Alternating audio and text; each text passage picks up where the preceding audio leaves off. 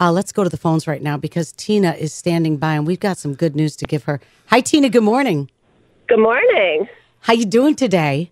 I'm good. How are you? Really good. You know, this week, Tina, we've got Dave Matthews Band tickets, and you're our first winner of the week. Congratulations. Woo, thank you. Have you ever seen Dave in concert? I have, like when I was back in my high school days. Excellent. Well, it's time to get you back. Darien Lake, June 14th, Dave Matthews Band there. Congratulations. Thank you. It's legal now.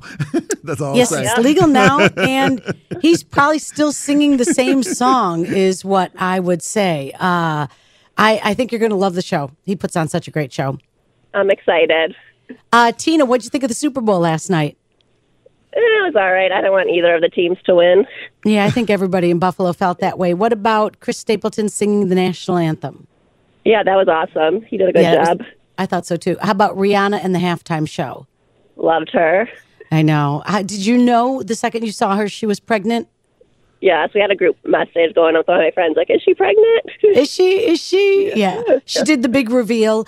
Um, could you sing from that high up like she did? mm, maybe. I don't know. Okay. All right. Not Fair me. enough. and did you have a favorite Super Bowl commercial? The puppy one, of course.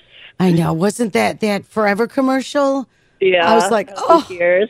Me too. Well, anyways, congratulations. Let everybody know you're the big winner this morning. You've got your tickets to see Dave Matthews, and we're going to be giving those away all week long.